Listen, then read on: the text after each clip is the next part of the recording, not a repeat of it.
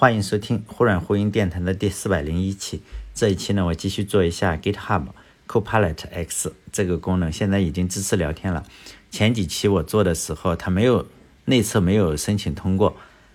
结果我做完之后啊，它就申请通过了。于是呢，我就像饿虎扑食一样，然后我马上下载试用了。首先呢，你要下载一个这个 Visual Studio Code 这个测试版，然后呢，你要再去下载 GitHub Copilot Nightly 这个版本。为什么？呃，称之为 nightly 这个版本的，因为程序员夜生活跟别的行业不同嘛，别的行业人家夜生活就是在夜色朦胧之中干点好玩的事情，程序员呢就是构建版本啊，让人测试，因此呢 nightly 版本通常是不稳定的，因为他每天都会去构建一个自动的版本，就每天晚上嘛，它会自动生成，这种版本通常就是有一些最新的代码，比如说我今天的代码的更改啊，或者修复。包含一些最新的功能吧，可能会与稳定版有所不同，但是一个编辑器嘛，我觉得也没关系哈。测试版的话，呃，第二天，比如说我今天 nightly，然后更新特别的频繁，这个也有点问题哈。如果你如果是这个用户，你交过钱的话，哎，其实用一下也可以啊。现在我我用的时候好像确实崩过几次，但是没关系，你重启就是嘛。开发者的话，就是在晚上可能会。程序员开发者在晚上会编写测试代码，第二天可能他又开始这样，就经经常发布这个版本。就是程序员就是睡得比鸡晚，然后起得比鸭早。我大概用了半个月吧，我就说一下我测试下来的结果，就是有聊天的比没有聊天的要好用一些，这就是结论哈。加入了聊天功能以后啊，基本上算是如虎添翼了。我就把我本人最关心的一些功能一列举一下。第一个呢，就是 这个聊天功能能不能代替呃 GPT 四？就它的宣传已经说了嘛，这个 Copilot 版本啊，都是基于这个 GPT 四的。那是不是可以代替呢？我就非常的好奇嘛。我测试的结果就是还是有很大的区别。就 Copilot X 呢，它可以聊天，但是呢，很你可以随便聊天，但是最主要的还是聊编程的。你如果聊的我不知道它有一个什么的界限哈，但你问很多，比如说你问这个苹果的能量是多少，它都给你回答。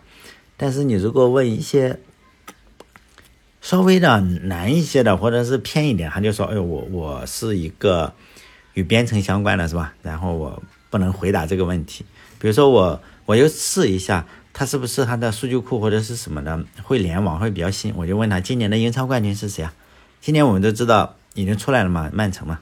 但他给出的结果是，现在是二零二一年九月，然后冠军还没有产生。我就问他，哎，今天的日期呢？他回答是，今天的日期是二零二一年九月二十三日。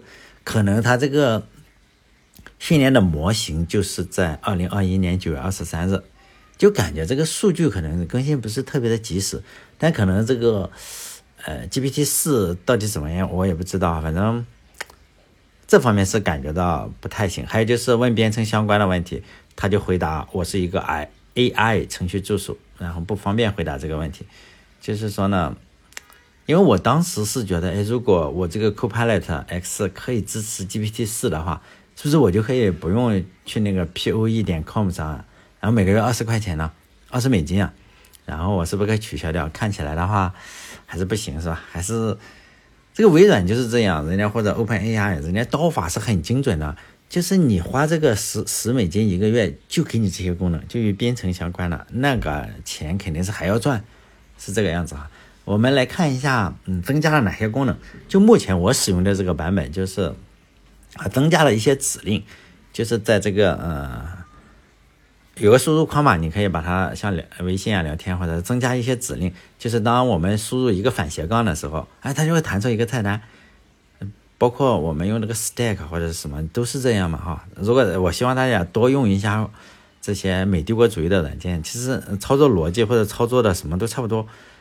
你输入反斜杠的时候，它就弹出个菜单了。这个菜单目前是，因为它是 Nightly 版本嘛，就是不一定哈。就是我用的这个是七个功能，就是你说你你下载了为什么不是七个功能？因为它可能更更更改了嘛。就是相应的增删肯定是有，这七个功能中有几个特别好用啊。第一个就是解释代码，比如说我这边呃左侧左侧是这个就是可以输入东西的哈，右面 右面就是我们的代码嘛，你可以用鼠标选放在某个函数上，或者是你选定嘛，选复制粘贴，不用复制粘贴，你就选定这一段代码，然后你就让它解释解释一下这段代码什么意思。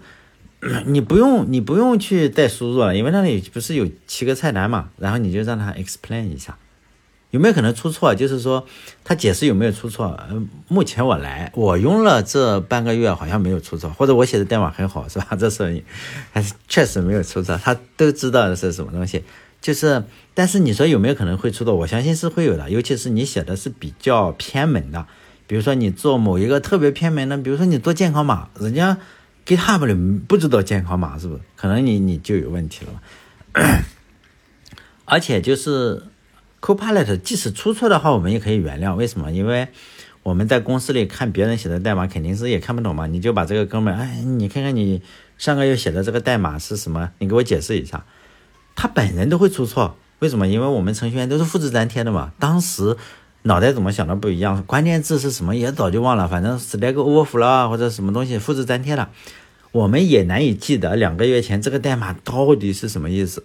所以呢，你说 Copilot 给你解释错了。我认为可以接受，真的是非常可以接受。就是现在不是有一股力量嘛？就是任何新技术也好，或者是新的制度也好，只要是有新的，总有一股就是复古的力量，就不服嘛。我不服，我以前是很好，就在 AI 领域也是这个样子。好像中国有五千年文明，好像特别厉害。但就是说，它有一种复古的力量，就是让我想起了很多年以前，就是大家。比我当程序员还要早之前啊，大家都是什么手写汇编，然后那时候就出现了高级语言，比如说 C 语言。当然现在我们就觉得啊 C 语言算高级吗？就在当年是算高级的，C 语言是相，现在我们觉得相当低级，在当年是相当高级了，尤其是与汇编比起来，是吧？C 语言它就会是它要生成汇编语言嘛，就是我们写的个 Hello World，C 语言写的 Hello World，它对它要生成一个汇编，汇编再做成二进制，就这样。当时呢，很多的高贵的程序员是低不下自己的高贵的头颅。我就说那个不服的力量、复古的力量，他就觉得你编译器生成的汇编代码肯定是没有我自己写的汇编语言好吧？你是生成的，是不是？我这手工打造的，好像是我们现在也是这个样子，好像手工做的都非常好。比如说，其实手工做的更脏，尤其食品，大家不知道有没有人知道？嗯，我们我我就举个例子吧，豆腐。我，像我们小作坊做的豆腐其实很不不太卫生。你如果去看的话，你可能觉得，哎呦，上三幺五这个食品卫生，基本上每家都可以。但是那是传统工艺，你说它是不是特别好吃不好说？但是我也见过，在在我们山东这里有一家非常大的豆腐厂，我我有幸去看过一下哈，我才发现我这个机械化做的豆腐真的是你我是吃不出来，就是它真的很好。它也非常卫生，比这个你手工啊，你这个，呃，家庭作坊啊，真的是干净很多。所以，这个我不知道这个例子用在这里恰不恰当。就是你 C 语言这个 生成的汇编语言，很多时候会慢慢的，一定会至少跟你做的差不多，是不是？就时过境迁了，现在没有人再去写汇编语言了，因为编译器生成的这个汇编代码已经足够好，甚至比人还要好。比百分之九十九的人好，你可以仍然认为你自己是是百分之一。是现在这个情况又到了这个另一个阶段，就是 AI 生成的代码。现在不是网上也好，或推特也好，微博上也好，或者你去某个程序员网站上，就会有很多人说的，你看他生成了一坨屎，你看看我写的有多好，他们会比较。但是我相信 AI 会学的，他因为 A 人会骄傲，AI 不会骄傲，他知道你学的好，他就会了呀。他就学会了，因此呢，现在我们仍然看到很多高贵的程序员认为，你看我他比较一下，你看我写的是不是很美好？你看他写的就不行。AI 如果一旦读到了你这段代码，他就知道哦，我学会了，我跟你一样好了。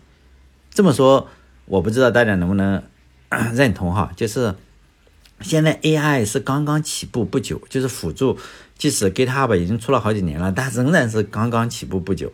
AI 可以非常非常快速的学习，假以时日的话，我相信超过平均水平，呃，程序员的水平，或者是百分之八十或者百分之九十，我认为是一点问题都没有的。就前几天，嗯，我我也只能这样说，就是说，因为我喜欢看这种争论，因为我喜欢看 AI，因此呢，我就会去他们在讨论这个事情的时候，我就会进去观呃潜水看或者是什么，呃，就是他们就在争论写的到底好不好，就 AI 自动驾驶的功能是不是比人开车好？我就觉得，虽然我我也没有什么特斯拉，没有钱哈，就是我也没有特斯拉，也没有那些人工智能的驾驶的汽车，但是我就说应该比百分之九十的人好吧？但可以肯定有人不服嘛。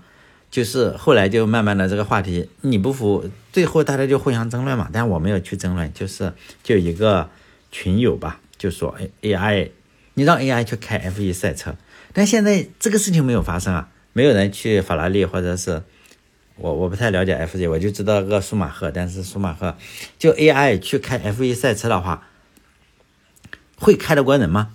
但是我当时就想了一下，我觉得如果让 A I，比如说特斯拉的。AI 如果能装在 F1 赛车的话，我认为非常非常有可能，这个 AI 会赢赢这个车手。当然，这个争论归争论啊，我希望有一天有人去做这个实验，因为人的反应能力再快，你是肉身凡胎嘛，你你肯定是它一定它的传导速度肯定没有光速快，没有光纤快吧？AI 肯定是可以达到光速，但是。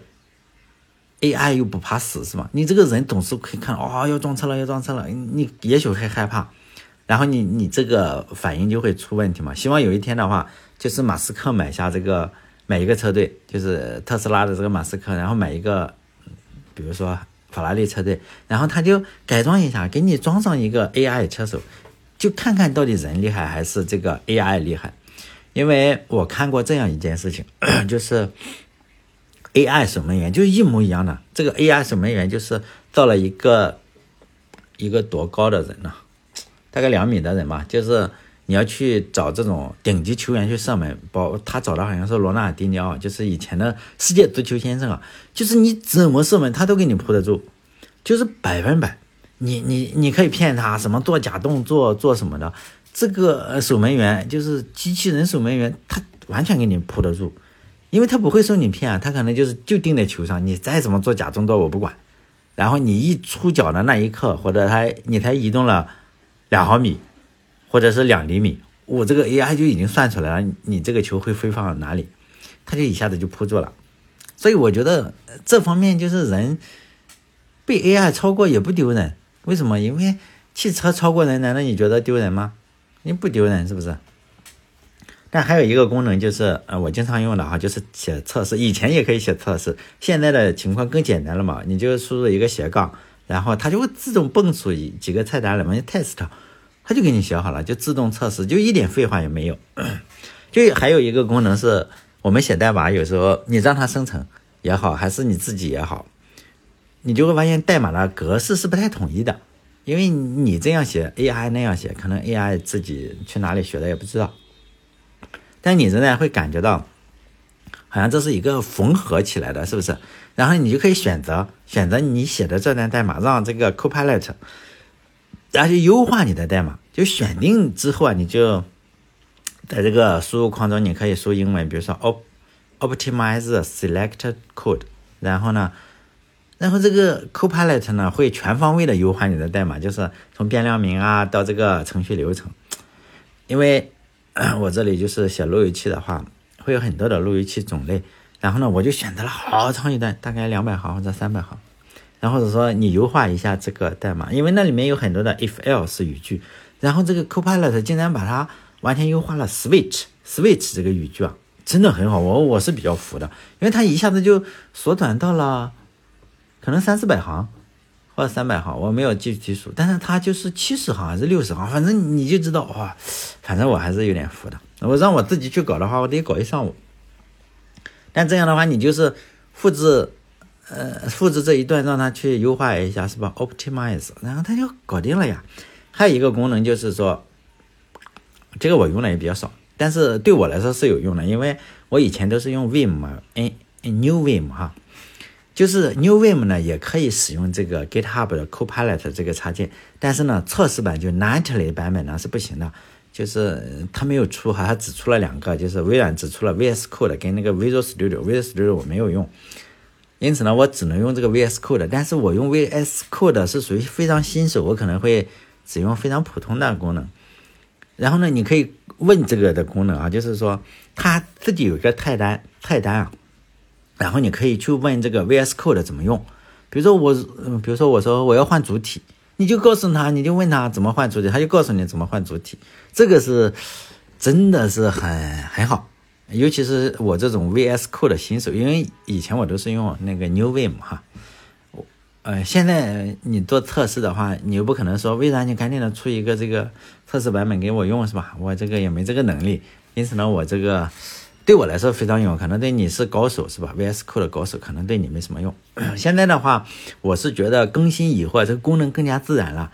就是在没有聊天的功能、没有聊天功能的时候，你这个大脑的负荷还是有有很多的。基本流程是这样，比如说我们在写代码的时候，有两种情况下会生成代码，一种就是说我写注释，就是我说没有聊天功能的时候，你写注释嘛，你打两个斜杠，然后你写注释，比如说。呃，我要计算这个摄氏度跟华氏度，呃，质点转换。你你可能要就是打两个斜杠，然后你就写上这个我要计算这个摄氏度跟华氏度之间的一个转换。然后你不写完了嘛，在注释中写完了，然后你一点回车，哎，他就告他就说，你看我这个代码生成的，你看是不是你符合你意思的哈？然后他就就可以了。还有一种情况是我没有写注释，我就是。直接写代码，然后比如说我输入了数呃摄氏度跟华氏度这个 Celsius 或者是什么单词哈，然后他就猜嘛，他猜，哎呦有这个摄氏度有这个华氏度，然后我就，他就他仍然可以猜到你要干什么，于是呢他就把代码给你补全了，但这是也是一个方法，这个已经很好了，对我来说已经很好了。自从有了聊天功能之后会更好，因为我们可以跟呃 Copilot 聊天嘛。就是让他主动给你一些思路，并且主动给你一些思路，他会给你相应的一些代码。就是那个代码呢，它上面这个代码上面还有一个按钮哈，就是就是说你可以直接插入这边，你就点一下这个按钮，也不用复制粘贴，其实就是复制粘贴，只是它做的更方便了。然后你点一下这个按钮，它自动一下子就跑到你代码里。我觉得这真的是，呃，就是说你点一下就复制粘贴过来了。反正我是非常喜欢，是吧？就以前的时候，你说。呃，我相信肯定很多人用过这个 GitHub 这个 Copilot。然后以前的时候我们也可以聊天，以前的聊天是有点磕磕碰碰、磕磕碰碰哈。就是说，我们有些注释，注释的时候我要问一个问题，比如说我要问问题你怎么做，你要打一个 question 或者 Q Q 冒号，后面是这个问题的意思，他给你回复就是哎呀也是注释，然后 answer 打个 A 是吧？然后冒号，然后回答你一些问题。